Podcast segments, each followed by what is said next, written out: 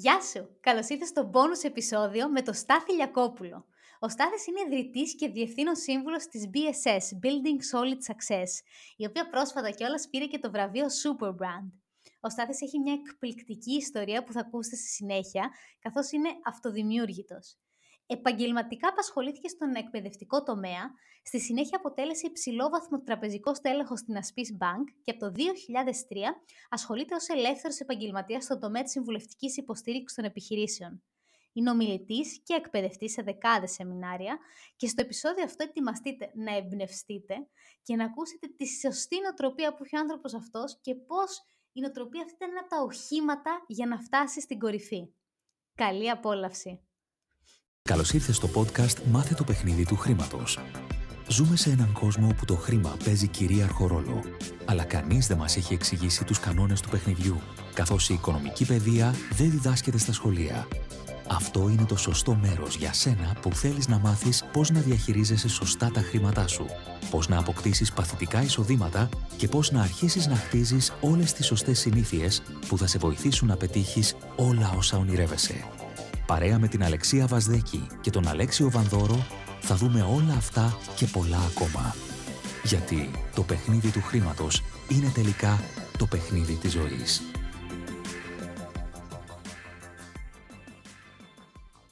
Γεια Στάθη, καλώς ήρθες. Γεια σου Αλεξία μου, τι κάνεις, πώς είσαι, χαίρομαι που είμαι εδώ. Σε ευχαριστούμε που είσαι ότι ξέρουμε ότι είναι το πρόγραμμά σου αρκετά περίπλοκο είναι η αλήθεια. Και τον Στάθη τον γνώρισα πέρσι με ένα κρύο τηλεφώνημα που ψάχναμε για μια συνεργασία και πραγματικά εντυπωσιάστηκα από, καταρχάς, από το μέγεθος της εταιρείας που έχετε φτιάξει και κυρίως το προσωπικό σου story. Και επειδή στο παιχνίδι του χρήματος μας ενδιαφέρει να δείξουμε τον άνθρωπο πίσω από την επιτυχία, Θέλω να ξεκινήσεις έτσι στο επιχειρηματικό σου κομμάτι και λίγο πιο πριν, γιατί το δικό σου έχει πιο πριν νόημα, να αναλύσουμε την πορεία. Θα σου πω, θα σου πω γιατί είναι ένα πολύ ωραίο ταξίδι. Ε, χαίρομαι που εντυπωσιάστηκες, γιατί αλήθεια είναι ότι εγώ απογοητεύτηκα που δεν συνεργαστήκαμε. Οπότε νόμιζα ότι δεν σου έκανα καλή εντύπωση. Τώρα που πήγαμε χρηματιστήριο, ήρθαμε να συνεργαστούμε. Τέλεια. Τέλεια. Κοιτάξτε, εγώ, εγώ έχω ένα υπέροχο ταξίδι. Ε, όλα τα πράγματα είναι πώς τα βλέπει κανείς. Τι εννοώ υπέροχο ταξίδι, ότι ξεκίνησα από ένα νησί υπέροχο, πολύ όμορφο τη Κιάθο, ε, ένας άνθρωπος ο οποίος δεν είχα πολύ μεγάλη υποστήριξη ε, σε επίπεδο εκπαίδευσης ή σε επίπεδο, θα έλεγα, οικογενειακού περιβάλλοντος ε, και κατάφερα, αυτό ήταν το μεγάλο μου όπλο.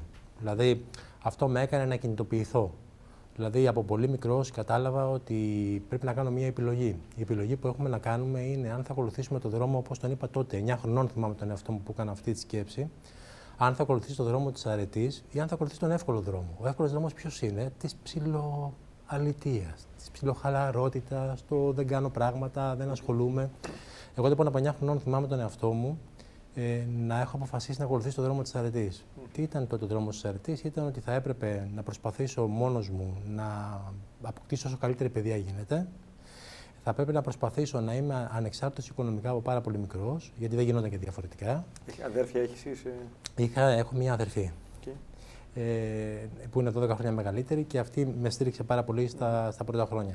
Άρα να μπορέσω να είμαι και αυτάρκης οικονομικά. Οπότε θυμάμαι ότι με το που τελείωνε το σχολείο πήγαινα και δούλευα σερβιτόρος. Ε, και σταματούσα να δουλεύω σερβιτόρος μία μέρα πριν ανοίξει το σχολείο. Οπότε με αυτά τα λεφτά τα οποία συγκέντρωνα έβγαζα τις δαπάνες. Με έβγαζα δηλαδή τα ρούχα της χρονιάς, έβγαζα το χαρτζηλίκι, με έβγαζα το καφέ μου ε, και ούτω καθεξής. Αυτό που κάποιος το ακούει και λέει, ρε παιδί μου, πολύ δύσκολο. Δεν ήταν καθόλου δύσκολο, ήταν πάρα πολύ όμορφο. Δηλαδή ήταν ένα ταξίδι πολύ δημιουργικό, το οποίο με κινητοποίησε και με έκανε έναν άνθρωπο ο οποίος ε, δεν υπάρχουν στη ζωή μου τρία πράγματα. Δεν υπάρχουν τρεις εκφράσεις. Αυτό το λέω και στα παιδιά όταν έρχεται κάποιος να τον προσλάβουμε στην εταιρεία. Δεν υπάρχει το δεν μπορώ, το δεν ξέρω και το δεν γίνεται. Και γιατί δεν υπάρχει, γιατί εγώ δεν ήξερα τίποτα και θεωρητικά δεν μπορούσα να κάνω τίποτα. Και όμως επειδή δεν υπάρχουν τελικά αυτά, γίνεται. Όπως και πει και ο οικονομήτη κάποτε, στην Ελλάδα λέμε συνέχεια δεν γίνεται, δεν γίνεται. Είπε και το άλλο. Κάποια φορά λέμε δεν γίνεται, ρε μαλάκα. τελικά γίνεται. Ε, άρα θεωρητικά αυτό που ακούγεται λίγο δύσκολο, εγώ το, το πήρα σαν παρακίνηση ε, δούλεψα πάρα πολύ με τον εαυτό μου, κατάφερα να κάνω κάποια πράγματα, ήμουν αυτοδημιούργητος, ε, έγινα αυτάρκης από πάρα πολύ μικρός οικονομικά, με, με, τα πενιχρά μέσα τα οποία μπορούσα να έχω τότε. Ε, ήξερα πάντοτε ότι πρέπει να κολυμπήσω, γιατί άμα δεν κολυμπήσω θα πληγώ. Δεν θα υπήρχε κάποιος δηλαδή, ο οποίος θα με έπιανε τη βάρκα, ναι. να με ανεβάσει πάνω. Οπότε έπρεπε να κολυμπήσω και κολύμπησα. Ε, και η αλήθεια είναι ότι η χώρα μας έχει τεράστιες ευκαιρίες ε, και επειδή έχουμε γενικότερα μία μιζέρια, πρέπει να, να σκεφτούμε κάποια πράγματα τα οποία είναι πολύ παρακινητικά. Το πρώτο που πρέπει να σκεφτούμε είναι ότι έχουμε μια υπέροχη χώρα. Ε, σε επίπεδο φυσικής ομορφιάς και σε επίπεδο πραγμάτων τα οποία προσφέρει σαν ποιότητα ζωής στους κατοίκους της. Το δεύτερο που έχουμε να σκεφτούμε είναι ότι η παθογένεια της χώρας, δηλαδή το γεγονός δυστυχώς ότι αυτή η χώρα αντί να έχει ένα ακαθάριστο χώριο προϊόν πολύ ανώτερο της Ολλανδίας ή άλλων ευρωπαϊκών χωρών που είναι θεωρητικά σε πολύ χειρότερες υποδομές από εμάς, την έχουμε φτάσει κακώς να έχει ένα ΑΕΠ, ξέρω εγώ, κάτω από 200 δις αυτό μπορεί να το δει κάποιος αρνητικά. Α, η χώρα μας είναι μια μικρή χώρα με πάρα πολύ χαμηλό ΑΕΠ. Για να εξηγήσουμε, γιατί πολλοί από το κοινό μας με κάποιε έννοιε δεν είναι ακόμα φαμίλια. Με δύο λόγια. Το ακαθάριστο χώρο. Πώς το, το, το ΑΕΠ είναι το ακαθάριστο χώρο προϊόν. Θεωρητικά είναι ο συνολικός πλούτος μιας χώρας. Mm -hmm. Από αυτά που παράγει. Από αυτά που παράγει και από τις υπηρεσίες, το, το σύνολο όλων αυτών πόσο μαζεύεται. Mm -hmm. Για να δώσω ένα παράδειγμα, η Ολλανδία που έχει μια έκταση το 1 τρίτο της Ελλάδος mm -hmm. έχει ΑΕΠ 4,5 φορές πάνω από την Ελλάδα. Εγώ θεωρώ ότι η Ελλάδα έχει πολύ μεγαλύτερα προσόντα σαν χώρα και γεωγραφικό σημείο από την, παραδείγματος χάρη από την Ολλανδία. Έτσι. Ε, Αυτό άρα... ότι δεν ε, αξιοποιούμε τις εκτάσεις και τον πρωτογενή τομέα; Έχουμε, στο ότι έχουμε αδικήσει τη χώρα. Okay. Δηλαδή δεν έχουμε αξιοποιήσει τη χώρα μας, δεν έχουμε φροντίσει να έχουμε μια καλή οικονομική πολιτική και το ΑΕΠ μας είναι πολύ χαμηλά. Αυτό μπορεί κάποιος να το δει πάρα πολύ απεσιόδοξα. Α, έχουμε μια μικρή χώρα με χαμηλό ΑΕΠ. Εγώ το βλέπω πάρα πολύ αισιόδοξα. Δηλαδή, αφού η χώρα είναι καλή, αφού, αφού την έχουμε αδικήσει αυτή τη χώρα, αν εμείς δουλέψουμε προς την κατεύθυνση να το αλλάξουμε αυτό και να το διορθώσουμε, μόνο προς το καλύτερο μπορούμε να πάμε. Είναι το ίδιο πράγμα που λέω και στις επιχειρήσεις. Όταν πάω σε μια επιχείρηση, καμιά φορά προσπαθεί ο επιχειρηματίας. Αν μιλάω πάρα πολύ, διακόψτε με. Έτσι. προσπαθεί ο επιχειρηματίας να σου δείξει ότι τα κάνει όλα καλά. Οπότε λοιπόν σε μια συνάντηση, μισή ώρα σου λέει πόσο καλά τα κάνει. Πα, Παρ' όλα αυτά σε έχει φωνάξει εσένα. Με έχει φωνάξει. Τα κάνει ναι, καλά. Ναι, ναι, αλλά θέλει να μου αποδείξει ότι τα κάνει όλα ναι. πάρα πολύ καλά. Είναι, είναι, είναι η ανθρώπινη φύση αυτό, έτσι. Ναι, ναι. Αφού λοιπόν μισή ώρα σου λέει πόσο καλά τα έχει κάνει, μετά σου λέει ναι, αλλά χρωστάω στο ΕΚΑ ένα εκατομμύριο ευρώ, στην εφορία ξέρω 2 εκατομμύρια ευρώ, στις τράπεζες 5 εκατομμύρια ευρώ. Οπότε εκεί του λες, αν τα έχεις κάνει όλα καλά και υπάρχουν αυτά τα προβλήματα, δεν σώνεται. Οπότε εκεί μένεις, μένεις ξέρεις, ε, ενεός που λέω εγώ. Που σημαίνει τι, ότι όσο υπάρχουν προβλήματα, τόσο μεγαλύτερες είναι οι προοπτικές, αν βέβαια λύσουμε τα προβλήματα, να πάμε πολύ καλύτερα. Αυτό συμβαίνει από την προσωπική μας ζωή. Όσο έχεις προβλήματα, αν δουλέψεις στο να τα λύσεις, μόνο καλύτερα μπορείς να πας. Από την επαγγελματική μας ζωή, αν έχεις προβλήματα στη δουλειά, αν δουλέψεις σωστά και παρακινηθείς, μόνο καλύτερα μπορείς να πας. Από την επιχειρηματική ζωή, αν μια επιχείρηση δεν πηγαίνει καλά, αφού δεν πηγαίνει καλά, μόνο καλύτερα μπορεί να πάει. Αν μια χώρα δεν πηγαίνει καλά, άρα μόνο καλύτερα μπορεί να πάει. Οπότε, αν το δούμε έτσι και με θετική ενέργεια, η χώρα μας, κατά τη γνώμη μου, έχει την καλύτερη προοπτική από όλες τις άλλες χώρες. Γιατί είναι, έχει αδικήσει πάρα πολύ τον εαυτό της. Είναι πολύ πιο κάτω από ό,τι πρέπει να είναι και από, από ό,τι μπορεί να είναι. Έχει εξαιρετικό λαό, εξαιρετικά έξυπνο λαό και εξαιρετικά πολυμήχανο λαό και έχει πολύ καλές παροχές. Από την πλευρά που είμαστε εμείς, στον ιδιωτικό τομέα, έτσι. Από το κάθε μετερίζει ο καθένας. Μπορεί αυτό να γυρίσει ή χρειάζεται και κρατικά; Θα, θα, θα, θα, σου πω, θα σου πω, δεν θα πω την περίφημη φράση, μην mm. περιμένεις το κράτος τι μπορεί να κάνει για σένα. Mm. Θα πω όμως, θα πω όμως το εξής. Ε, εδώ υπάρχει πάλι μια ε, διαμάχη. Δηλαδή, α, έχουμε ένα πολύ κακό κράτος που δεν μας βοηθάει και δεν μπορούμε να. Είναι πραγματικότητα ενδεχομένως για κάποιους. Ναι, Πρέπει λοιπόν. Αυτή είναι η πραγματικότητα. Ναι. Αυτό μπορεί να σου προσφέρει. Ταυτόχρονα έχει επιχειρήσει. Χθες, συγγνώμη, σε διακόπτω. Είχα meeting με έναν Κύπριο που έχει μάρμαρα εκεί, ο οποίος παίρνει από Ελλάδα. Ήταν δράμα καβάλα και μου έλεγε ότι πήγε μετά από τον COVID, από δύο χρόνια ξαναπήγε ο ίδιος. Και έπαθε σοκ από τις υποδομές που έχουν φτιάξει άνθρωποι εκεί. Έτσι, δράμα, καβάλα, ταλατομία, που είναι υπερσύγχρονες παγκοσμίως. Το τι εξάγουν σε όλο τον κόσμο, τις τζίρους κάνουν αδιανόητα, τρελά νούμερα και τα κάνουν από εδώ.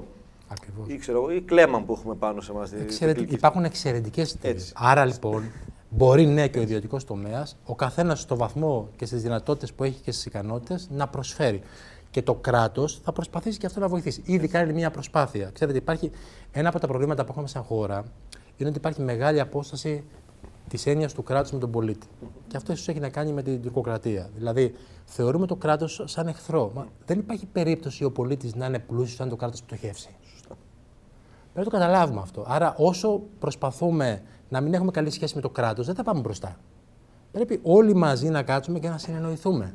Ο ιδιωτικός τομέας να κάνει τη δουλειά του όσο γίνεται καλύτερα, το κράτος να προσπαθήσει με τις με τις δυνάμεις που έχει κάθε φορά να μας βοηθήσει. Δηλαδή, αν ήμασταν μια χώρα της Αφρικής, τι θα λέγαμε. Αν ήμασταν. Δεν έχω κάτι με αυτές τις χώρες. Η Αλβανία, τι θα λέγαμε. Αν ήμασταν. Δυστυχώς έχουμε και αυτό το φαινόμενο τώρα η Ουκρανία, τι θα λέγαμε. Άρα έχουμε δυνατότητες, είμαστε στην Ευρωπαϊκή Ένωση. Έχουμε μια χώρα με τις παθογένειές της, η οποία αυτή προσπαθεί να εξελιχθεί σαν κράτος και εμείς πρέπει να κάνουμε τη δουλειά μας σαν επιχειρηματίες. Και οι εργαζόμενοι πρέπει να κάνουν τη δικιά τους τη δουλειά σαν εργαζόμενοι. Όταν αυτό το πράγμα το καταλάβουμε και καθίσουμε επιτέλους και συνεννοηθούμε και πάψουμε να αντιμαχόμαστε ο ένας τον άλλον, θα πάμε πολύ καλύτερα. Ε, επιστρέφω στην προσωπική σου ιστορία. Θα σε κλείσω πολύ. θα κλείσουμε. Ε, κάποια στιγμή λοιπόν αποφάσισε, σπούδασες καταρχήν; Ναι, ήρθα, ε, ήρθα στην Αθήνα, ε, μεγάλωσα σε ένα πολύ ωραίο διαμέρισμα στον Πειραιά, ε, μπήκα στο Πανεπιστήμιο, ε, παράλληλα δούλευα, ε, άρχισα να κάνω ιδιαίτερα μαθήματα. Okay. Ε, θυμάμαι τον εαυτό μου, ας πούμε, δύο ώρα το βράδυ γιατί τρεπόμουν με τα περίφημα φωσφοριζέ, πράσινα χαρτάκια. Πιθανότερα κάποιος να με παρακολουθεί και από τους μαθητές μου, ας πούμε, που γέμιζα όλο τον Πειραιά. Φοιτητής παραδίδει ιδιαίτερα μαθήματα σε μαθητές δημοτικού γυμνασίου. Okay. Βρήκα τον πρώτο μαθητή, τον Μάνο του Στεργίου. Αυτός λοιπόν μου σύστησε κάποιον άλλον και ξαφνικά έφτασα να δουλεύω ιδιαίτερα μαθήματα από τις 8 το πρωί μέχρι τις 12 το βράδυ. Wow. Λοιπόν, και Σαββάτο και Κυριακή. Οπότε άρχισα στα 19 μου, ε, αφού τελείωσα την, ε, το πέρασμά μου από σερβιτόρος, να βγάζω αρκετά χρήματα κάθε μήνα από τα ιδιαίτερα μαθήματα. Okay. Και παράλληλα να σπουδάζω, να διαβάζω δηλαδή για να σπουδάσω. Μετά έπρεπε να πάω φαντάρος. Φαντάρος δεν είχα κάποιον να με βοηθήσει, αλλά τι έπρεπε να κάνω. Ε, είχα αποταμιεύσει σε κάποια λεφτά και αποφάσισα να πάω στα αλεξίπτωτα. Αλεξίπτωτιστή. Γιατί όχι γιατί ήμουν, για να είμαι ειλικρινής, φανατικός με το στρατό. Εντάξει, αθλητικός τύπος ήμουνα, γιατί έπαιζα και ποδόσφαιρο. Αλλά γιατί έπρεπε να είμαι στον Ασπρόπυργο. Γιατί έπρεπε να είμαι στον Ασπρόπυργο, ε, που ήταν η Μάλη, γιατί στο Μεγάλο Πεύκο και στον Ασπρόπυργο, γιατί έπρεπε να είμαι κοντά στην Αθήνα. Γιατί να είμαι κοντά στην Αθήνα για να κάνω ιδιαίτερα μαθήματα, να βγάζω και τα τελευταία μου για να περάσω το φανταριλίκι μου. Ε, η αλήθεια είναι ότι για κάποιο λόγο είχα πάντα, είχα πάντα μία, μία, μία τύχη. Δηλαδή, παρότι δεν είχα, όπως καταλαβαίνετε, δεν είχα κάποια γνωριμία, ε, στο στρατό βρήκα αναγνώριση. Εντάξει, ειδικά στι ειδικέ δυνάμεις που πήγα, βέβαια, ήμουν ίσως, ήμουν, εγώ και άλλο ένα παιδί είχαμε πτυχίο. Mm. Οπότε είχα αναγνώριση, ξαφνικά βρέθηκα ενώ δεν, όλοι μου λέγανε: Εγώ έχω βίσμα το στρατηγό, θα πάω στο ΙΕΣ κτλ. Εγώ καημένος δεν είχα τίποτα, ας πούμε. Mm. Επιλέξανε εμένα και με πήγαν στο πρώτο επιτελικό γραφείο του ΙΕΣ. Έτσι. Μετά έστειλα βιογραφικά ε, στις τράπεζες. Ε, δεν είχα καμία γνωριμία. Δεν περίμενα να με προσλάβουν. Ήμουν μόνος που με προσλάβαν αμέσως. Δηλαδή, είχα κάνει μια πολύ ωραία συνέντευξη στην τράπεζα και με προσλάβαν αμέσως. Ε, στην τράπεζα λοιπόν που πήγα, ε, άρχισα να καταλαβαίνω ότι κάτι κάνω καλά. Γιατί και εκεί ήμουν κινητοποιημένο. Δηλαδή, όταν γινόταν, ας πούμε, βγάλανε ένα διαγωνισμό πωλήσεων, ε, όπου στο διαγωνισμό πωλήσεων την πρώτη χρονιά, αν θυμάμαι καλά τα νούμερα, μαζεύαν κάτι πόντους ανάλογα με τα προϊόντα που πούλησε. Βγήκα πρώτος σε όλη την Ελλάδα από ένα κατάστημα στα Πατήσια, στα Άνω Πατήσια. Ούτε στο κεντρικό, ούτε στη Θεσσαλονίκη. Και μάλιστα είχα, είχα περίπου 480 πόντους και ο δεύτερος είχε, ξέρω εγώ, 412. Τη δεύτερη χρονιά που τον κάνανε έφτασα 1712 πόντους και ο δεύτερος 360. Ποιο είναι το κίνητρό σου, ε, Είμαι άνθρωπος που θέλω να πετύχω. Θέλω δηλαδή όταν, όταν όλα μου βάζει, ειδικά μου μου βάζει να κάνω κάτι και ειδικά αν υπάρχει και ανταγωνιστικότητα, μου αρέσει, μ αρέσει ο υγιής ανταγωνισμός. Mm. Θες να κερδίζεις. Θέλω να κερδίζω. Okay. Έτσι, ε, Χωρίς όμως να πατάμε το μάτων. Έτσι. Οπότε την τρίτη χρονιά δεν κάνανε διαγωνισμό. Που το δώσανε κατευθείαν μου το ε, να κάνω μια παρένθεση που έλεγες ότι η τυχαία με πήραν στην τράπεζα κτλ. Δεν πιστεύω ήταν καθόλου τυχαία γιατί είδαν την πορεία και ναι, λίγοι άνθρωποι κάνουν αυτό που έχεις κάνει εσύ μέχρι εκείνη την Μπράβο τους, αλλά θέλω να πω και είναι σημαντικό να το ακούσει αυτό ο κόσμος ότι εγώ δεν είχα κάποια γνωριμία. Γιατί το λέω αυτό, Γιατί γενικότερα υπάρχει φιλοσοφία, χρειάζεται γνωριμία. Ναι, προφανώς παίζει ρόλο και η γνωριμία. Προφανώς και κάποιοι προχωρούν έτσι.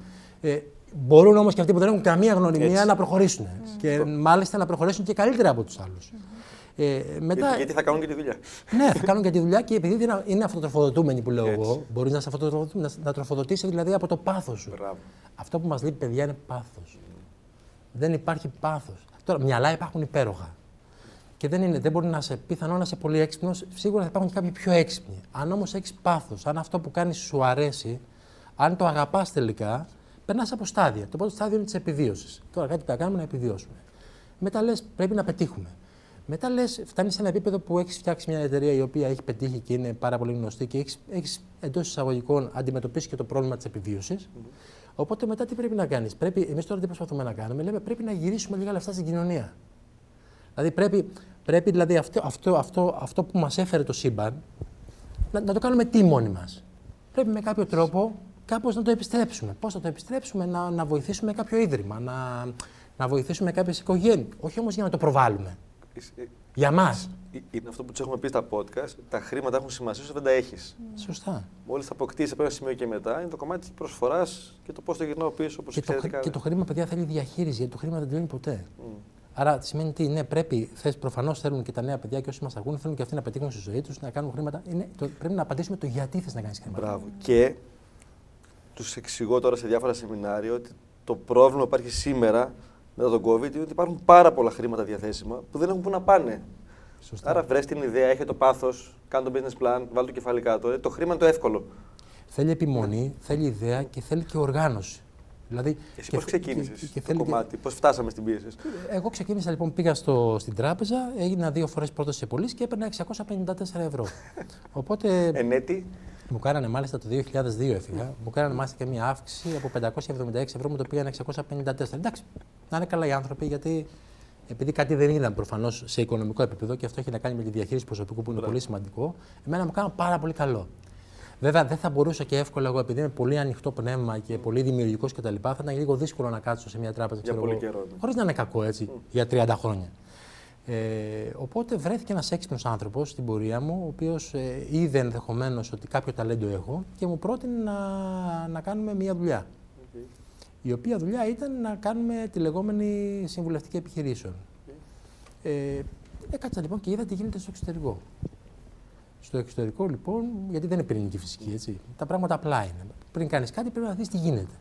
Στο εξωτερικό είδα ότι η παροχή υπηρεσιών η δικιά μας, ακόμα και τα λογιστήρια και όλη η συμβουλευτική δουλειά είναι outsourcing. Δηλαδή δεν υπάρχουν σε εταιρείες σε παγκόσμιο επίπεδο. Σε ελάχιστη, είναι outsourcing. Και μετά λέω πώς είναι η ελληνική αγορά που την έβλεπα και από την τράπεζα. Έβλεπα ότι ξέρω εγώ, το 97% των επιχειρήσεων είναι μικρομεσαία επιχείρηση. Τι σημαίνει μικρομεσαία επιχείρηση, ότι δεν μπορεί να έχει ένα οικονομικό διευθυντή να του δίνει ξέρω εγώ 3.000 το μήνα ή σου εξουμούξου και να, να τον πληρώνει. Άρα δεν μπορεί να έχει. Μετά τι γίνεται στις ελληνικές επιχειρήσεις, είναι η λεγόμενη οικογενειακή επιχείρηση, ήταν τότε έτσι, αυτό έχει εξελιχθεί, του επιχειρηματία που τα ξέρει όλα και τα κάνει όλα και κάποιου εξωτερικού λογιστή που έρχεται μια φορά το μήνα ξέρω, να βγάλει το ΦΠΑ. Άρα τα ισοζύγια που παίρνα στα χέρια μου όταν ήμουν στην τράπεζα ήταν drama queen. Δηλαδή έβλεπε το ισοζύγιο και έλεγε Τι έχει κλείσει η επιχείρηση αυτή. Λοιπόν. και ερχόταν και ο επιχειρηματίας και σου έλεγε ότι ξέρεις, ρε παιδί μου, δεν μπορώ να βγάλω άκρη. Αυτή η χώρα αλλάζει ο νόμος 10 φορές το μήνα. Ρωτάω τον λογιστή μου, μου λέει στρέψε δεξιά. Ρωτάω τον δικηγόρο μου, όχι δεξιά-αριστερά. Ο άλλος μου λέει πήγαινε ευθεία. Δεν βρίσκω άκρη. Οπότε λέω, μικρομεσαία επιχείρηση, στο εξωτερικό όλο outsourcing. Οι επιχειρηματίες μου λένε ότι χρειάζονται μία, μία υποστήριξη, μήπως θα κάνω αυτή τη δουλειά. Ε, και τι έχω να χάσω, θα χάσω 654 ευρώ. Ναι. έχω και το, έκανα και ιδιαίτερα μαθήματα παράλληλα για να έχω ένα εισόδημα. Λέω, θα ξεκινήσω. Οπότε πήγα σε ένα γραφείο. Άρα είχες άρα είχες μια μικρή ασφάλεια από τα ιδιαίτερα ότι έρχεται ένα μικρό εισόδημα για να, για, για, για να ζω. Είχες χρήματα καθόλου στην άκρη; Είχα αποταμιεύσει από όλα αυτά τα χρόνια που δούλευα κάποια χρήματα γιατί τότε ήμουν πάρα πολύ σφιχτός. η αποταμίευση για μένα ήταν η ασφάλειά μου. Okay. Είναι το πρώτο στάδιο που λέμε. Ε. okay. Και καλό θα είναι γενικότερα να, να μας ενδιαφέρει η αποταμίευση. Γιατί μετά παρασυρώμαστε και κάνουμε άλλα πράγματα. Λοιπόν, κότερα και δεν συμμαζεύεται. Εμείς δεν τα κάνουμε ευτυχώς. Λοιπόν, και οπότε λέω θα κάνω αυτό το πράγμα. Τι έχω να χάσω, θα ρισκάρω. OK. Okay.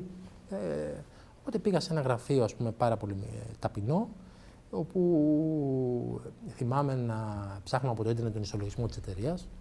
Έβλεπα ξέρω, τον ισολογισμό ας πούμε, της BSS. Στον ισολογισμό δεν υπάρχει περίπτωση να δω έναν ισολογισμό και να μην ακτινογραφήσω σε 5 λεπτά. Έχω αυτό το ταλέντο, το τι συμβαίνει. Οπότε έπαιρνα τον επιχειρηματία, τον Αλέξη, και του έλεγα: Αλέξη, γεια σας, ε, σας παίρνω από την BSS. Κρύο τηλέφωνο. Κρύο τηλέφωνο. Okay. Είμαι ο Λιακόπουλος Σωστάτη, είδα τον ισολογισμό σας και παρατήρησα ότι στο ταμείο κάτι συμβαίνει και νομίζω ότι και οι απαιτήσεις σας θέλουν λίγο διαχείριση. Θέλετε να κάνουμε ένα ραντεβού, σας πω πέντε πράγματα; Αυτός λοιπόν έβλεπε ένα τύπο ξαφνικά που του έλεγε: Πα σου λέει ρε παιδί μου, τι έχω να χάσω. Οπότε πήγαινα λοιπόν στο ραντεβού. Ε, επειδή έχω και αγγελικό πρόσωπο κτλ. Αλήθεια. Νομίζω ότι έκανα, έκανα καλή εντύπωση. Ε, οπότε έλεγα να σας στείλω όλα τα στοιχεία, να τα μελετήσω και να σας κάνω δωρεάν μια μελέτη. Γύριζα στο γραφείο, έπαιρνε, έστελνα mail, ας πούμε, ε, έπαιρνε τηλέφωνο αυτό, σήκωνα το τηλέφωνο, γεια σας. τον κύριο Λιακόπουλο, παρακαλώ. Μισό λεπτό, παρακαλώ. Έβαζα λοιπόν hold. Έτσι. το, το, το ξανασήκωνα. Ναι, γεια σας. Με λίγο διαφορετική φωνή, ο κύριος Λιακόπουλο. Οπότε έπαιρνε τα χαρτιά, έκανα την ανάλυση, ξαναπήγαινα. Και σιγά σιγά βρήκα τον πρώτο πελάτη, το, ο πρώτος μου βρήκε τον δεύτερο, γιατί η Ελλάδα είναι μια χώρα πάρα πολύ θετική στο να κάνεις πράγματα, γιατί υπάρχουν τεράστια κενά. Έτσι. Δηλαδή και στη δικιά μας τη δουλειά υπάρχει τεράστιο κενό. Το μοναδικό πρόβλημα που έχεις είναι να επικοινωνήσει με τον άλλον. Αν επικοινωνήσεις με τον άλλον, η ανάγκη, η ανάγκη του, του επιχειρηματία για βοήθεια, είναι τόσο μεγάλη που το μόνο που έχεις να αντιμετωπίσεις είναι πρώτον να τον πείσεις ότι δεν είσαι ελέφαντας, ότι δεν είσαι δηλαδή, ξέρω εγώ, απαταιό, δεν είσαι ελέφαντας. Και δεύτερον, να τον πείσεις ότι αφού πληρώνει την καθαρίστριά του, που κάνει μια θεϊκή δουλειά, πρέπει να πληρώσει και έναν σύμβουλο που κάνει μια άλλη δουλειά. Και δεν μπορεί να τα κάνει όλα μόνος του. Λοιπόν, ε, αυτό λοιπόν πήγε πάρα πολύ καλά. Συγγνώμη, αυτό το κάνεις μόνος ή μαζί με αυτόν τον άνθρωπο που είπες ότι σε προσέγγισε. Αυτός με παρακίνησε, το ξεκινήσαμε μαζί και μετά αποφάσισα να το συνεχίσω μόνος μου από ένα διάστημα και μετά. Ε, και πήγε πάρα πολύ καλά. Ε, Πόσο καιρό σε πήρε για να αρχίσεις να μπορείς να ζήσει από αυτό; Κοιτάξτε, με πήρε, με πήρε, μου πήρε πάρα πολύ λίγο χρόνο, γιατί τότε ήμασταν σε μια εποχή ε, που με βοήθησε ένα άλλο σημαντικό πράγμα. Η ευελιξία. Και θα το εξηγήσω αυτό. Είναι σημαντικό να το ακούσουν και αυτοί που θα μας δουν. Ε, τότε ήταν η εποχή που οι τράπεζες δίναν δάνεια και στα δέντρα. Ε, στην κυριολεξία, έτσι. Ναι, ναι, ναι. Λοιπόν, ε, οπότε σκέφτηκα θα κάνουμε, λέω, μια υπηρεσία διαμεσολάβηση στα δάνεια.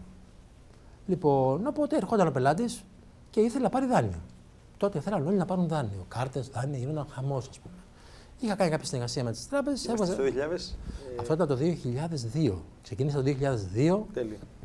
και πήρε πάρα πολύ αυτό. Οπότε έπαιρνα μια προμήθεια από το δάνειο. Οπότε έβγαλα σε τρεις μήνες, τέσσερις είχα ήδη φτάσει στο break even.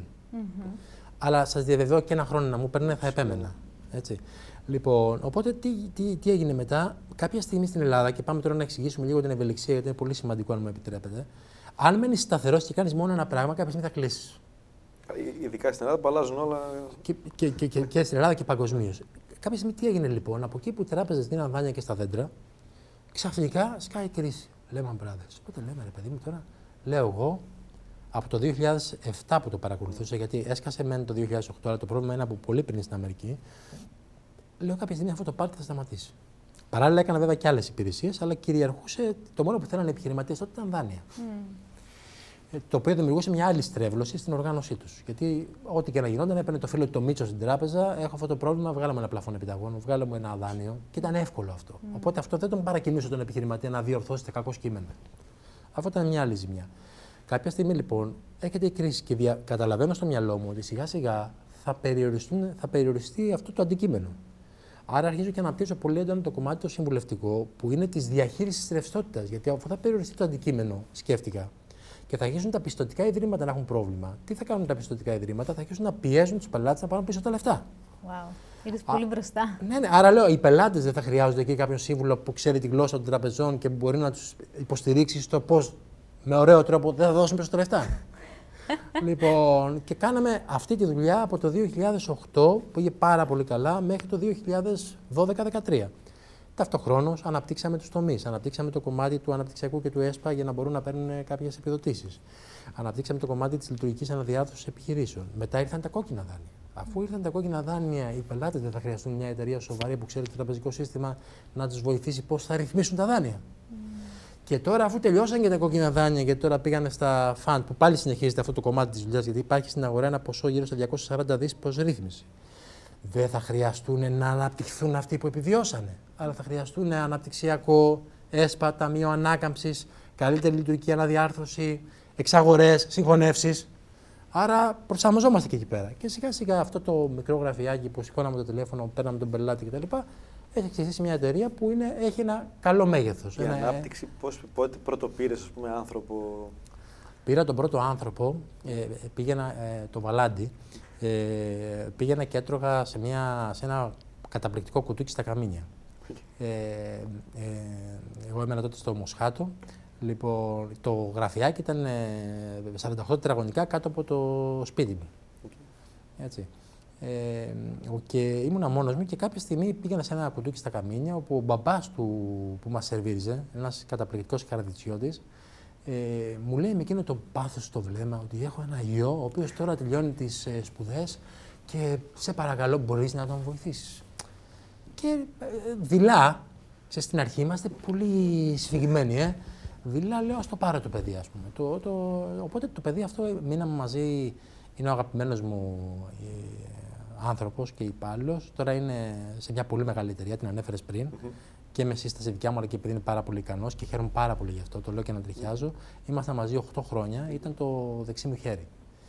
Οπότε σταμάτησα να σηκώνω το τηλέφωνο. Ε, μετά πήρα και άλλο ένα, άλλο ένα παιδί.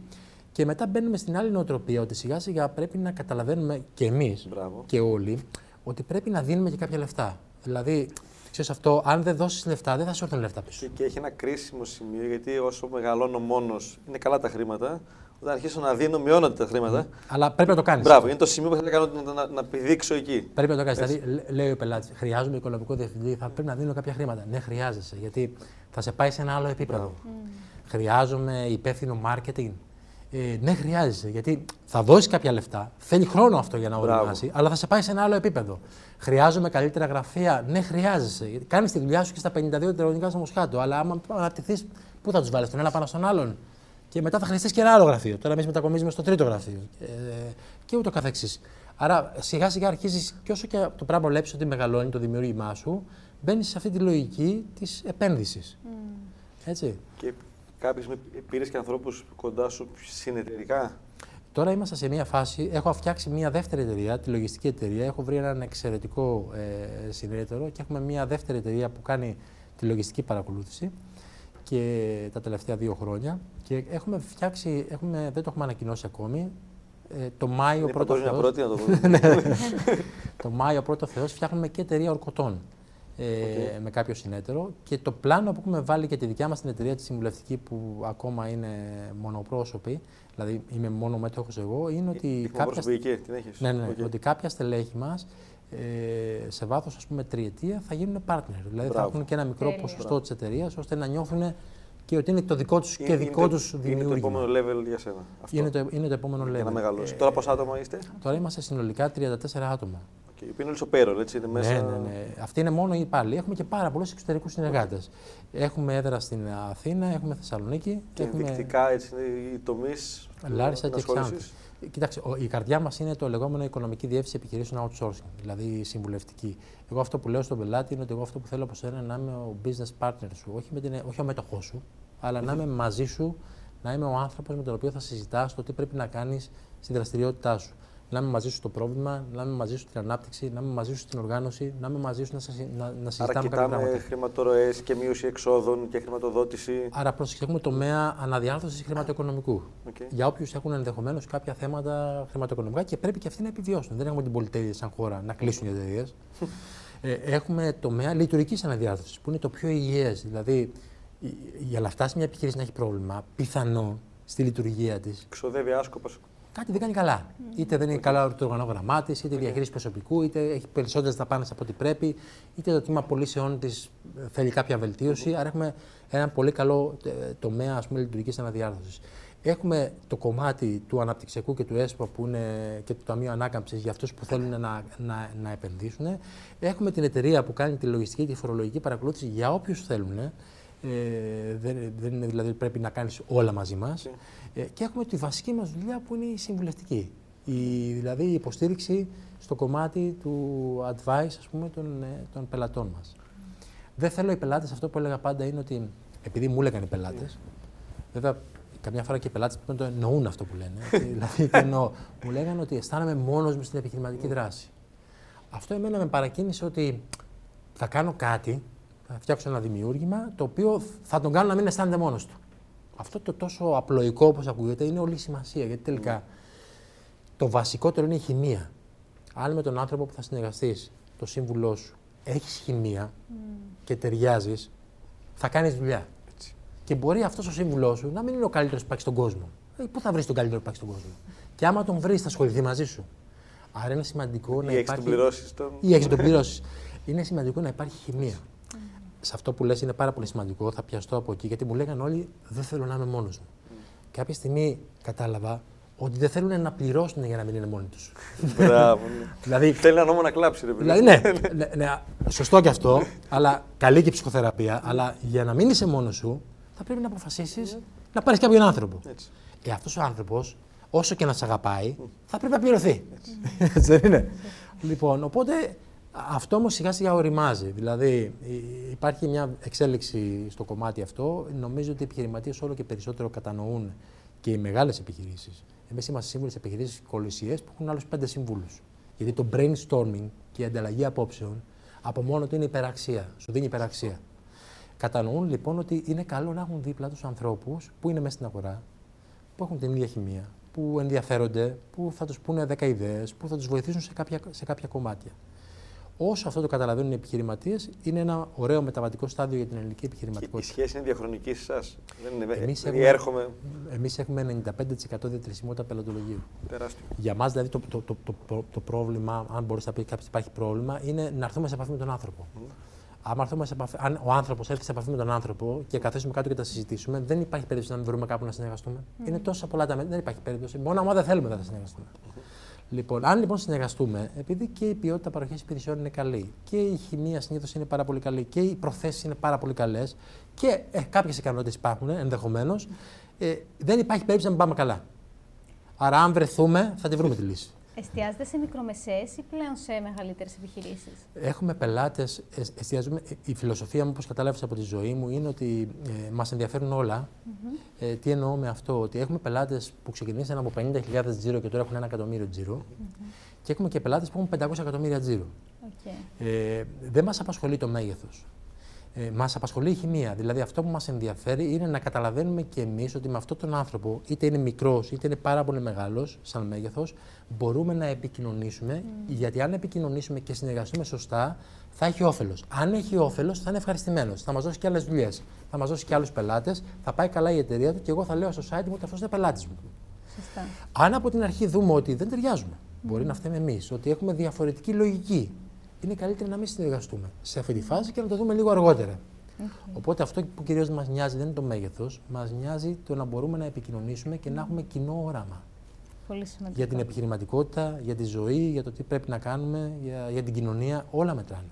Εσένα ποιο είναι το όραμά σου; Ε, το όραμά μου είναι να μπορέσω να, να είμαι, να είμαι ευτυχισμένος με αυτό που κάνω. Ε, δεν με ενδιαφέρει καθόλου, θα ακουστεί πολύ ρομαντικό αυτό, αλλά δεν με ενδιαφέρει καθόλου το οικονομικό κομμάτι. Είναι το μόνο με το οποίο δεν ασχολούμαι. Δηλαδή δεν ασχολούμαι καθόλου με τις τιμολογίες, δεν ασχολούμαι καθόλου με το κομμάτι των εισπράξεων. Άρα για έχεις μένα. οικονομικούς διευθυντές στην εταιρεία σου. Ναι, ναι, βέβαιω. Μπράβο. Είμαστε πολύ οργανωμένοι. Αλλά μ' αρέσει πάρα πολύ το να, να, να, να είμαι μαζί με τον πελάτη και μου αρέσει πάρα πολύ να τον βοηθάω. Ε, μ, αυτό το γεγονός, μαζί με το γεγονός ότι λόγω και της δύσκολη παιδικής ηλικίας δεν μπορούσα να την εκκρεμότητα, γιατί η εκκρεμότητα με τρόμαζε. Άρα, όταν υπάρχει εκκρεμότητα, θέλω να τη λύσω γρήγορα, με κάνει να είμαι μανιακός στην ταχύτητα. Οπότε το ενδιαφέρον στον πελάτη μαζί με, την, ε, με τη μεγάλη τάση να απαντήσεις γρήγορα και να του βρεις λύση γρήγορα, δημιουργεί ένα πολύ καλό εκρηκτικό μείγμα. Το οποίο βέβαια καταδυναστεύει σε ένα ποσοστό το προσωπικό μου, γιατί όλη η εταιρεία είναι, Ναι. δουλεύει σε ρυθμούς πολύ γρήγορους και με μεγάλο πάθος πάνω στον πελάτη, αλλά τελικά είναι το μυστικό της επιτυχίας. Όχι, είναι και, και, και πάντα, να το πούμε αυτό, η εταιρεία ακολουθεί αυτό που ηγείται, έτσι. Ε, βέβαια. Αν εσύ είσαι πίτσα, μπύρα και παραλία, αργά ή γρήγορα και η εταιρεία θα πάει έτσι. Ε, Είναι, είναι δεδομένο αυτό. Δηλαδή, ε, ο manager, η εταιρεία, κατά τη γνώμη μου, έχει τρεις κυρίαρχους ρόλους, ας πούμε. Ο ένα είναι ο manager, ο CEO ή ο, αυτός που τρέχει την εταιρεία τέλος πάντων. Ε, ο δεύτερος είναι ο οικονομικός διευθυντής. Ατυχώς πολλές επιχειρήσεις δεν έχουν οικονομικό διευθυντή. Ο, ονομάζουν οικονομικό διευθυντή το λογιστή που είναι μια εξαιρετική δουλειά, αλλά είναι άλλη δουλειά. Σωστά. Πε πες τη διαφορά λίγο να Ε, Τα, την... τα μπερδεύουν λίγο. Και ο τρίτος τομέας είναι ο εμπορικός διευθυντής. Αν αυτά τα τρία πράγματα λειτουργούν σωστά, τότε είναι απίθανο μια εταιρεία να μην πάει καλά. Και είναι ακόμα πιο απίθανο να μην πάει καλά στην Ελλάδα, επειδή η Ελλάδα με τις παθογένειες που έχει, έχει τεράστια κενά. Δηλαδή, άμα πας να κάνεις επένδυση, α, σε επένδυση στο Μανχάταν, ναι, έχει λιγότερες παθογένειες από την Ελλάδα, αλλά εκεί ο ανταγωνισμός είναι πάει. ασύλληπτος. Έτσι, στην Ελλάδα, με τις παθογένειες που έχει, έχεις μεγάλα περιθώρια να κάνεις πράγματα γιατί ο ανταγωνισμός δεν είναι ασύλληπτος. Άρα στους τρεις ρόλους έχω τη μικρομεσαία επιχείρησή μου, είμαι προφανώς ο CEO. Ακριβώς. Οικονομικό διευθυντή κάνω outsourcing μέχρι να μπορώ να έχω μέσα. Και εμπορικό αντίστοιχα έχω κάποιο. Ή, ή μέσα εσωτερικό ή outsourcing. Ο οικονομικός διευθυντής, ανάλογα με το μέγεθος, μπορεί να μην είναι και ποτέ εσωτερικός. Γιατί δεν χρειάζεται να έχει. Δεν το λέω τώρα μπορεί να με και οικονομικοί διευθυντές και να παραξενευτούν. δεν λέω ότι χρειάζεται, αλλά αν είσαι μια επιχείρηση, ξέρω εγώ, ανάλογα με το μέγεθός σου, αν έχεις μια ομάδα ανθρώπων γύρω σου που σε συμβουλεύουν και έχεις καλό, καλό οργανωμένο λογιστήριο, πιθανόν να μην χρειάζεσαι, ανάλογα με το μέγεθός σου, και εσωτερικό οικονομικό διευθυντή. Ακόμα και να έχεις εσωτερικό οικονομικό διευθυντή, που πολλέ ορισμένε εταιρείες πελάτες μας έχουν. Είναι καλό να έχεις μια συμβουλευτική, γιατί η συμβουλευτική δεν ασχολείται μόνο με την καθημερινότητα δικιά σου. Βλέπει τι γίνεται στην αγορά. Μιλάει με τις τράπεζες, μιλάει με τα υπουργεία, μιλάει, βλέπει, διαμορφώνει τον αναπτυξιακό νόμο, έχει επαφές, βλέπει τι κάνουν οι άλλες εταιρείες του κλάδου σου. Άρα σίγουρα ένας φωτισμένος άνθρωπος με πάθο και όρεξη έχει να σου προσφέρει πράγματα. Το μόνο που πρέπει να αποφασίσεις είναι ότι πρέπει να το κάνεις. Τώρα, αν δεν το κάνεις, είναι, είναι, είναι πώς να σας πω, είναι 100% λάθος. Σωστά. δηλαδή αυτό που τους λέω είναι, παιδιά, δεν, δεν με νοιάζει να το κάνετε μαζί μου. Κάντε το με κάποιον. Μπράβο. Mm. Μπορεί εγώ να μην σας ταιριάζω. Μπορεί να είμαι πολύ φθηνό ή πολύ ακριβώ. Μπορεί χιλιαδίο. Κάντε το όμως με κάποιον. Δεν υπάρχει περίπτωση να μην αποκομίσεις όφελος. Μια σωστή συμβουλή θα σου δώσει τις αμοιβές αυτού του ανθρώπου για πέντε χρόνια. Έχεις χάσει πελάτη και του πολύ φθηνού. Και να το ξέρεις. Θα, θα σου πω λίγο. Θα, αυτό είναι η δουλειά του marketing που λέμε. Έτσι. Mm. Η, πρόσεχε τι, τι γίνεται. Εμείς γενικότερα είχαμε μια πολιτική μέχρι πριν από δυόμιση χρόνια να μην έχουμε καθόλου marketing. Είχαμε τη λογική ότι δεν θέλουμε να ακουγόμαστε πάρα πολύ. Θέλουμε στόμα να, στόμα, δηλαδή. στόμα στόμα, να είμαστε ένα μπουτίκι, μαγαζί κτλ. Ε, τώρα το marketing, αποφασίσαμε κάποια στιγμή να μπούμε και λίγο στο marketing.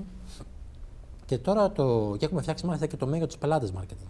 Γιατί καταλάβαμε ότι το marketing αλλάζει πάρα πολύ γρήγορα τα μεγέθη και δημιουργεί μια άλλη υπεραξία. Φτάσαμε σε σημείο να πηγαίνω να συναντήσω πελάτη που για μένα είναι αστείο έτσι, γιατί σας εξήγησα πριν την πορεία, ας πούμε, και λέει: Ήρθατε να με δείτε εσείς, κύριε Γιακόπουλο. Και λέω: Κοιτάω πίσω μου, λέω. Ναι, γιατί καλά, ένα, τα γραφιστικά είναι υπέροχα. Τα newsletter είναι καταπληκτικά.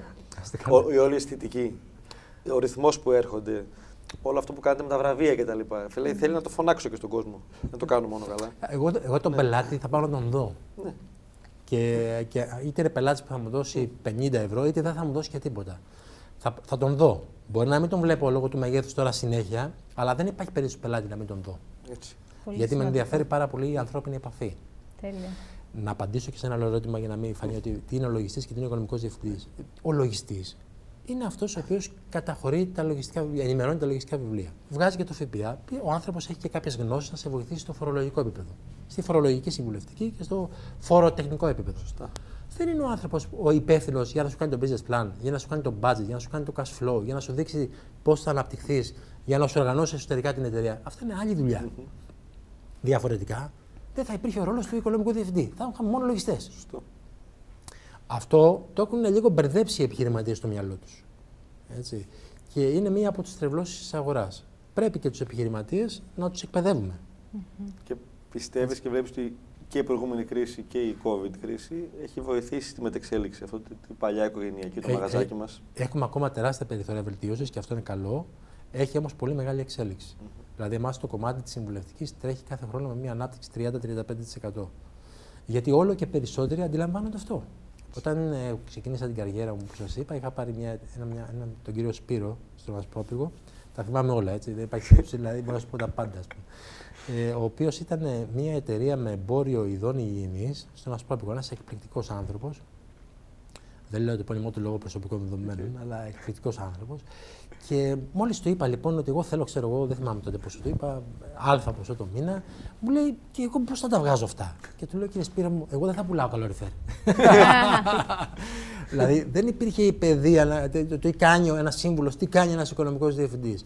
Και ίσως και στο δικό μας τον κλάδο, όπως όλους τους κλάδους, υπάρχουν και κάποιοι που έχουν δημιουργήσει και προβλήματα. Αλλά αυτό σημαίνει παντού. Και πολλοί επιχειρηματίες έχουν δημιουργήσει προβλήματα. Αν εσύ ο επιχειρηματίας μία από τις δουλειές σου είναι να διαλέξεις τους κατάλληλους ανθρώπους. Mm. Αν διάλεξες έναν άνθρωπο σύμβουλο που δεν ήταν καλός, φταίει και ο σύμβουλος, αλλά δεν φταίεις και εσύ. Δεν φταίει το επάγγελμα. Δεν φταίει το επάγγελμα. Έκανες κακή επιλογή. Σίγουρα θα υπάρχει και κάποιος καλός. Άρα δεν μπορεί να λέμε δεν το κάνω αυτό γιατί βρήκα κακό σύμβουλο. Ωραία, βρες κάποιον καλό. Είχα κακό λογιστή, ο λογιστής είναι έτσι. Ναι, βρες κάποιον άλλον. Και καμιά φορά και η αλήθεια είναι κάπου στη μέση. Γιατί αν ακούσει και το λογιστή θα σου πει άλλα πράγματα και, και ούτω καθεξής. Στάθη, να σε ρωτήσω κάτι, θέλω να πάω λίγο πιο πίσω, που είπες όταν πήρες τον πρώτο σου υπάλληλο. υπάρχουν πολλοί που μας ακούνε που έχουν, είναι μόνοι τους. Mm Πώς ξέρουν πότε έχει έρθει η στιγμή να προσλάβουν τον πρώτο τους άνθρωπο; Εμένα είχα την τύχη και όλα τα πράγματα μου ερχόντουσαν, μου ερχόντουσαν δηλαδή, σας είπα για το στρατό που ξαφνικά ναι. κανένα.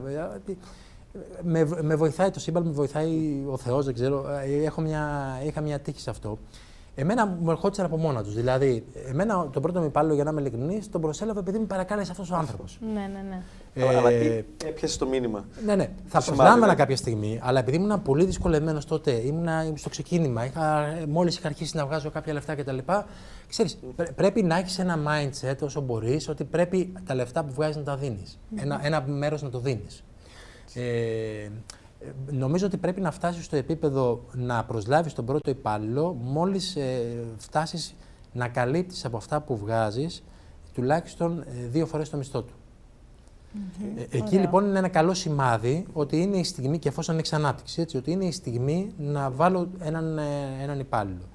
Ε, τώρα, ανάλογα με τον κλάδο που είσαι, υπάρχουν συγκεκριμένοι δείκτες που σου δείχνουν θεωρητικά πόσο είναι το ιδανικό κόστος μισθοδοσίας που πρέπει να έχεις σε σχέση με τον τζίρο σου. Είναι βάση κλάδου, έτσι. Είναι βάση κλάδου, βάση κλάδου και δραστηριότητας.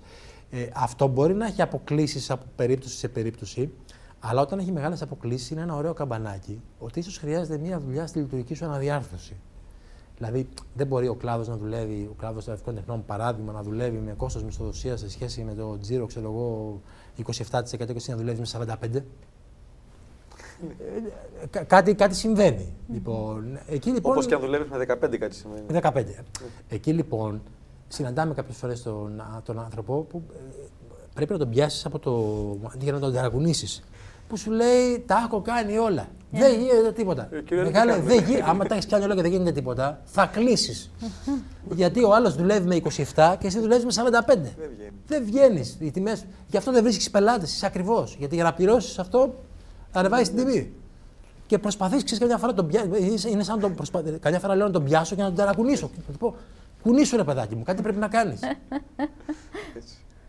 λοιπόν. Ε, αλλά έχει να κάνει με το πάθος αυτό. Δηλαδή, πρέπει να έχεις πάθος και, και επιχειρηματίας να έχει πάθος. Δεν υπάρχει, δεν, δεν μπορώ να κάνω. Δεν έχεις να χάσεις τίποτα. Τι έχεις να χάσεις, θα βάλεις κάποιους ανθρώπους να δουλέψουν και να σου προτείνουν μια λύση. OK, okay, θα χάσεις τα λεφτά από αυτούς τους ανθρώπους. Δεν θα πεθάνεις. Δεν μπορεί να είναι αυτοί οι άνθρωποι, αν τους διαλέξεις και σωστά, τόσο ανίκανοι που από αυτά που θα σου πούνε τα 10 πράγματα, το ένα να αξίζει, ε, θα τα βγάλεις τα λεφτά. Θυμησέ μου το παιδί πόσο είναι ηλικία; Ο γιος μου είναι 7,5 χρονων ε, είναι ένα απίθανο πλάσμα. Τον παίρνω μάλιστα μαζί μου και όσο μπορώ στα βραβεία. Ε, τον παίρνεις καθόλου; Όταν παίρνω την Εφέλη που είναι πέντε παρά, γιατί δεν πήγε σχολείο, την παίρνω σε συναντήσει. Τον παίρνω μαζί σε συναντήσεις. Τον παίρνω και σε κάποιες συναντήσεις, τον φέρνω και στο γραφείο τακτικά και τον πήρα και στα, στα βραβεία στα Super, στα super Brands που γίνανε, τον είχα πάρει μαζί μου και ήταν συγκλονιστικό. Είναι συγκλονιστικό να ξέρεις όταν κατεβαίνεις και βλέπεις το βλέμμα, όταν ανεβαίνεις και κάνει την ομιλία και κατεβαίνεις και βλέπεις το βλέμμα που σε κοιτάει το, το, το πλάσμα αυτό, είναι, είναι, είναι ανεπανάληπτο. Είναι συγκλονιστική στιγμή. Περνάς χρόνο; Ε, ναι. Ε, ένα άλλο θέμα είναι η διαχείριση του χρόνου. Σου λένε όλοι δεν έχω χρόνο. Εγώ, παιδιά, ε, δουλεύω απίθανα πολύ. Η εταιρεία δόξα έχει πάρα πολύ δουλειά. Βρίσκω χρόνο και για να κάνω τέννη και για να κάνω τρέξιμο και για να κάνω τα βάρη μου και για, οπωσδήποτε για να δω το γιο μου. Και, και χρόνο ποιοτικό. Mm. Και να ξέρετε, τα παιδιά δεν θέλουν πάρα πολύ χρόνο απαραίτητα. Θέλουν ποιοτικό χρόνο. Έτσι, γιατί μπορεί να είσαι με το γιο σου όλη μέρα και να είσαι στο κινητό και να μην κάνεις τίποτα. Να είσαι στο κινητό ή να έχεις μια κακή επαφή μαζί του. Mm. Το παιδί θέλει ποιοτικό χρόνο και το παιδί θέλει, τα παιδιά θέλουν από εμάς πρότυπα. Mm. Ένα από τα προβλήματα που αντιμετωπίζουμε παγκοσμίως είναι ότι αν δούμε τα πρότυπα που είχαμε κάποτε και τα πρότυπα που έχουμε τώρα, είναι, είναι λίγο διαφοροποιημένα. Άρα τα παιδιά θέλουν πρότυπα. Ε, και θέλουν και από εμάς, από τα μαθήματα που έχουμε περάσει από τη ζωή, να μην μας επηρεάζουν τα μαθήματα, τα παθήματα τα δικά μας και να λειτουργούμε είτε υπερπροστατευτικά, είτε με τρόπο που τελικά πάει κόντρα σε αυτό που είχαμε εμείς. Θέλει μια ισορροπία όλο αυτό.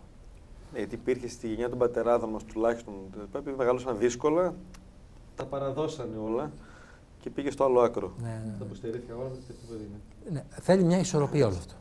Θέλει μια ισορροπία. Και όταν μας ερωτήσει ο γιος σου κάποια στιγμή σε λίγα χρόνια, πες μου τρεις ιστορίες την πορεία σου την επιχειρηματική έτσι, που σου έχουν μείνει, τι θα του λέγες; Κοίταξε, το γιο μου, τώρα μιλάς για το γιο μου και συγκινούμε, παιδί. Με το γιο μου ε, τον έχω πάει Σιάθο, όπου τον έχω πάει στο πρώτο μαγαζί που δούλεψα σερβιτόρος Okay. 8, 8,5 χρονών, όπου εκείνη την ημέρα που δούλεψα λοιπόν σερβιτόρος, τελείωσα μία ώρα το βράδυ, βοηθός σερβιτόρο, σερβιτόρο, και μ, πήρα το πρώτο μου κατοστάρικο. Οπότε, είπα παίρνοντας το πρώτο κατοστάρικο, θα- το θυμάμαι σαν σήμερα, έτσι, στις πλάκες, σκιάθο, στον Ταρσανά. Η ταβέρνα, αυτό είναι εταιρεία, μπορούμε να πούμε το όνομα, ήταν η ταβέρνα Ταρσανά, έχει κλείσει τώρα. Και παίρνοντας το πρώτο κατοστάρικο, λοιπόν, το είχα σφιχτά στο χέρι μου να μην το χάσω και προχωρούσα και κάπου μου φύγε το κατοστάρικο. Όχι. Και του, του δείξα όλη, του δείξα την ταβέρνα, του δείξα όλη τη διαδρομή. Και με θυμάμαι, παιδιά, να, να ψάχνω από τις 2 το βράδυ μέχρι τις 5 το πρωί, ξημερώματα, το κατοστάρικο. Έτσι, το οποίο τελικά δεν το βρήκα το κατοστάρικο. Αλλά ήταν. Ε, ε, αν μην το σκεφτείς, όλα αυτά που εκείνη τη στιγμή έχουν μια τραγικότητα είναι τρομερά μαθήματα. Και προσπαθώ το παιδί μου να, έ- να έχει αυτή την εικόνα. Το πώς ξεκίνησα, το τι έγινε, το πόσο προσπάθησα. Από αυτό Ο- τι έμαθες; ότι δεν είναι τα πράγματα. Ε, έμαθα ότι δεν πειράζει για αυτό που μου συνέβη, πρέπει να ξαναπροσπαθήσω. Θα πάρω το επόμενο κατοστάρικο την άλλη μέρα. Ε, και ε, άρχισα λοιπόν να μαζεύω από τότε λεφτά και τα, όλα αυτά προσπαθώ να τα πω στο γιο μου. Γιατί το συνέστημα είναι πολύ μεγάλο πολλές φορές και είναι, καλά είναι να τα λέμε στα λόγια, αλλά στην πράξη είναι δύσκολο. Το όχι είναι δύσκολο. Άρα προσπαθώ να του λέω κάποια όχι και προσπαθώ να του δείξω ότι τα πράγματα δεν είναι δεδομένα. Όπως και μια υπόσχεση που έχω δώσει στον εαυτό μου είναι ότι αυτό που θέλω να δώσω στο γιο μου δεν είναι λεφτά.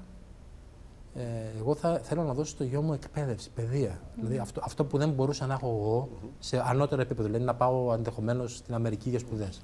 Αν μπορώ να το κάνω για το παιδί μου και το θέλει, ε, αυτό θα το κάνω. Ε, δεν είναι όμως ο στόχος μου να πω κάποια στιγμή στο παιδί μου, ξέρεις Γιώργο, για σένα έχω φτιάξει, ξέρω εγώ, πέντε σπίτια και έχω και Και ζεις τόσα τα λεφτά ενίκια. στην άκρη. Αυτό είναι το τελευταίο που με απασχολεί.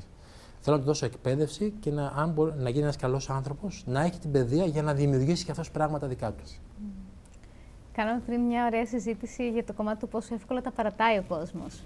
Και επειδή η επιχειρηματικότητα έχει πολλά πάνω κάτω, τι συμβουλή θα έδινε σε κάποιον που είτε θέλει να ξεκινήσει τον κλάδο της επιχειρηματικότητας, είτε ήδη είναι εκεί και λέει δεν θέλω να το παρατήσω.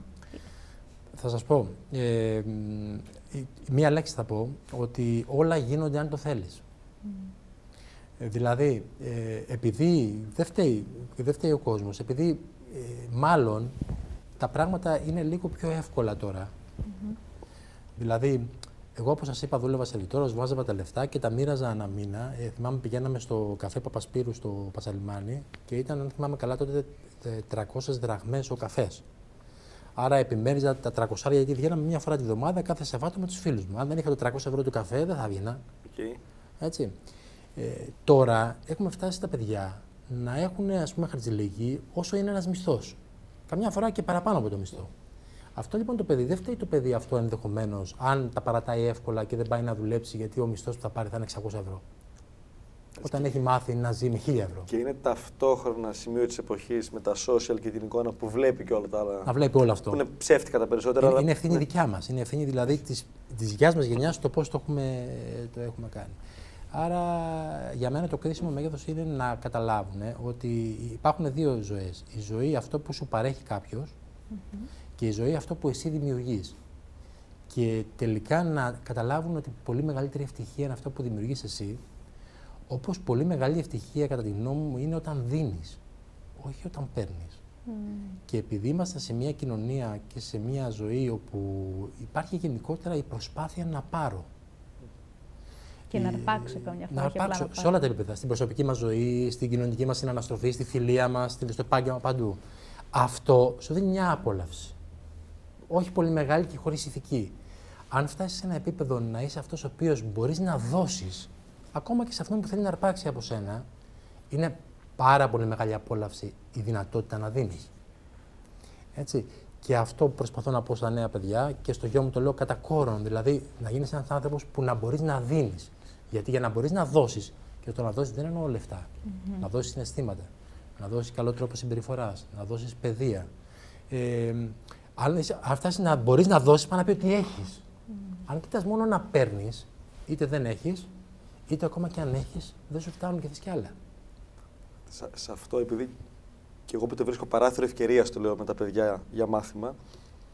Χθες, επειδή η γυναίκα μου είναι άρρωστη και τα λοιπά, πήρα την Εφέλη μαζί σε ραντεβού στο κέντρο, πήγε σε hedge fund. Το ζήσε και αυτό, τέλεια. Καθόμαστε, τρώμε κάτι μετά και φεύγοντας, πάμε στο κολονάκι στο πάρκινγκ και με σταματάει μια κυρία με έναν κύριο στον δρόμο. Η οποία λέει, ο Αλέξο Βαδόρος λέει: Ναι, λέει, ήθελα να σε πάρω τηλέφωνο. Δεν θυμόμουν, έχει κάνει σεμινάριο κάπου κάποτε. Με πολύ έτσι ζέση και ευχαρίστηση. Και αγκαλιά φιλιά και φεύγει. Οπότε πιάνω, μου λέει: Ποια είναι η κυρία που ήταν Εφέλη; Και λέω: Επειδή από Μπάσιλο κάνει διάφορες δραστηριότητες και στις πιο πολλές λέω: Βοηθάμε τους ανθρώπους. Γιατί μας αρέσει να βοηθάμε. Γι' αυτό και έτσι σε αυτό. Και το μάθημα ήταν ότι να μάθουν να βοηθάς και να προσφέρεις. Τώρα τα ματάκια που λάμπουν, ας πούμε εκεί. Έτσι, Μπήκε μέσα, έγραψε. Ε, βέβαια έγραψε. Έτσι. Κάποια στιγμή είναι, θα το. Είναι απίθανος Μα και εσύ έτσι ξεκίνησες. Πήρες ανθρώπους να τους προσφέρεις λύση χωρί να πάρεις τη δουλειά; Η απόλαυση σε μένα δεν είναι τι λεφτά θα πάρω. Ναι. Είναι αν θα τον βοηθήσω αυτόν τον άνθρωπο. Άρα θα του δώσω. Έτσι. Δεν υπάρχει περίπτωση άνθρωπος να του δώσεις και να μην σου τα δώσει. Αλλά και να το κάνει δεν πειράζει. θα χάσει πάλι. Θα χάσει. Άρα είναι πολύ σημαντικό μάθημα αυτό το να φτάσουμε σε ένα επίπεδο να δίνουμε παιδιά, γιατί είμαστε σε έναν κόσμο που νομίζω η τάση είναι μόνο να παίρνουμε. Mm. Έτσι. Και κυριαρχεί το χρήμα και η εμφάνιση. Και ωραία, χρήσιμα είναι αυτά. Ε, μιλάμε, μιλάτε και το χρήμα, αλλά αυτά είναι εργαλεία, δεν είναι αυτός ο σκοπός. Μα και το χρήμα, αυτό έχουμε εξηγήσει, ότι είναι φυσικό επακόλουθο που κάνεις καλά. Αν το κάνεις καλά και προσφέρεις, δεν γίνεται να μην έρθει. Ακριβώς. Θα έρθει μόνο Και μετά θα φτάσεις σε ένα επίπεδο που δεν θα είναι προτεραιότητά σου αυτό, Έτσι. γιατί θα έρχεται. Θα είναι προτεραιότητα σε άλλα πράγματα. Έτσι. Να βοηθήσεις άλλους ανθρώπους, να προσφέρεις και στην κοινωνία κάτι και ούτω καθεξής. Και στην ανάπτυξη μου πήρε ένας παλιός συμπέκτη προχθές. Πάει πολύ καλά η επιχείρησή του και το, το λεξιλό το εξής. Άλεξ, χρειάζομαι βοήθεια. Θα σου στείλω κιόλας μάλλον. Έχω θηλιάσει το λαιμό, έρχονται τόσα χρήματα, δεν ξέρω τι τα κάνουμε. Mm. Γιατί σαν επιχείρηση έχουμε αναπτύξει μέσα και συνεχίζουν να έρχονται. Η χρήση των κεφαλαίων, βέβαια. Ναι. Υπάρχουν και αυτά έξω. Ε, βέβαια. Τώρα, τώρα, το τελε... τώρα είναι η εποχή, παιδιά. Σκεφτείτε το εξής. Αυτή τη στιγμή θα έρθουν στην Ελλάδα περίπου 72 δις. Με διάφορες μορφές. Έχουμε δύο πράγματα. Το ένα, μπορεί τώρα ένας επιχειρηματίας μόνος να ξέρει ποιο προϊόν, ποιο υποπροϊόν, ποιο πρόγραμμα είναι το καλύτερο για αυτόν; Ένα αυτό. Δεύτερον, υπάρχει και μια ευθύνη. Επιτέλους, αυτά τα λεφτά ας τα χρησιμοποιήσουμε καλά, σαν χώρα. Γιατί πόσα λεφτά πια, δηλαδή να τα χρησιμοποιήσουμε καλά, να ανέβει και η χώρα. Αν ανέβει η χώρα, θα σου κάνει και περισσότερες παροχές, να ανέβουν και οι επιχειρήσεις, να δυναμώσουμε. Mm. Και αυτό μόνο καλό είναι, κακό δεν είναι. Έχω μια τελευταία ερώτηση. Ναι, τελευταία. Ε, πριν είπες για τη διαχείριση του χρόνου που κάνεις και το τέννη και το ένα και το άλλο. Έτσι, οι άνθρωποι περισσότεροι που όντως λένε ότι τρέχουν και δεν προλαβαίνουν. Μία-δύο συμβουλές που έχεις να τους πεις για το πώς τα διαχειρίζεσαι και προλαβαίνεις ενώ έχεις τόση δουλειά; Να βάζουν σωστές προτεραιότητες. Δηλαδή, εγώ γιατί προλαβαίνω να κάνω, μπορεί να κάνω τέννη 9.30 το βράδυ mm-hmm. ή 7 το πρωί. Γιατί έχω βάλει προτεραιότητα ότι πρέπει να προσφέρω κάτι στον εαυτό μου. Mm. Γιατί βρίσκω χρόνο για το παιδί μου, Γιατί έχω βάλει προτεραιότητα ότι πρέπει να βλέπω να δίνω ποιοτικό χρόνο στο παιδί μου. Όταν δεν έχεις ισορροπία και δεν βάζεις προτεραιότητες, τότε κυριαρχεί αυτό που κυρίως είναι το άμεσο, που συνήθως είναι η δουλειά για όσους είναι επιχειρηματίες και έχουν πολύ μεγάλο φόρτο, και τελικά σκεπάζει όλα τα άλλα. Αυτό όμως διαλύει την ισορροπία. Και αυτό τελικά θα το βρεις μπροστά σου. Mm. Γιατί αν δεν λυθεί η ισορροπία, θα το βρεις αρνητικά και στη δουλειά σου. Βέβαια. Άρα να βάζουν προτεραιότητες και να δημιουργούν ισορροπία. Υπέροχο. Σε ευχαριστούμε πάρα πολύ. Έδωσες πολύ μεγάλη αξία και μοιράστηκες εκπληκτικές ιστορίες. Εγώ σας ευχαριστώ, παιδιά. Να είστε καλά. Να είστε καλά και καλή ανάπτυξη. Ευχαριστώ πολύ. ευχαριστώ πάρα πολύ. Να είστε καλά. Ευχαριστώ πάρα πολύ. Σε ευχαριστούμε πάρα πολύ που άκουσες άλλο ένα επεισόδιο από το podcast Μάθε το παιχνίδι του χρήματος. Αν μαθαίνεις πράγματα και παίρνεις αξία, θα χαρούμε πολύ να μπεις να μας αφήσεις ένα 5-star review, 5 αστεράκια, να μας πεις τι σου άρεσε περισσότερο ή εναλλακτικά να κάνεις ένα screenshot το επεισόδιο που παρακολούθησες, να το ανεβάσεις στα social media και να μας ταγκάρεις. Ευχαριστούμε πολύ!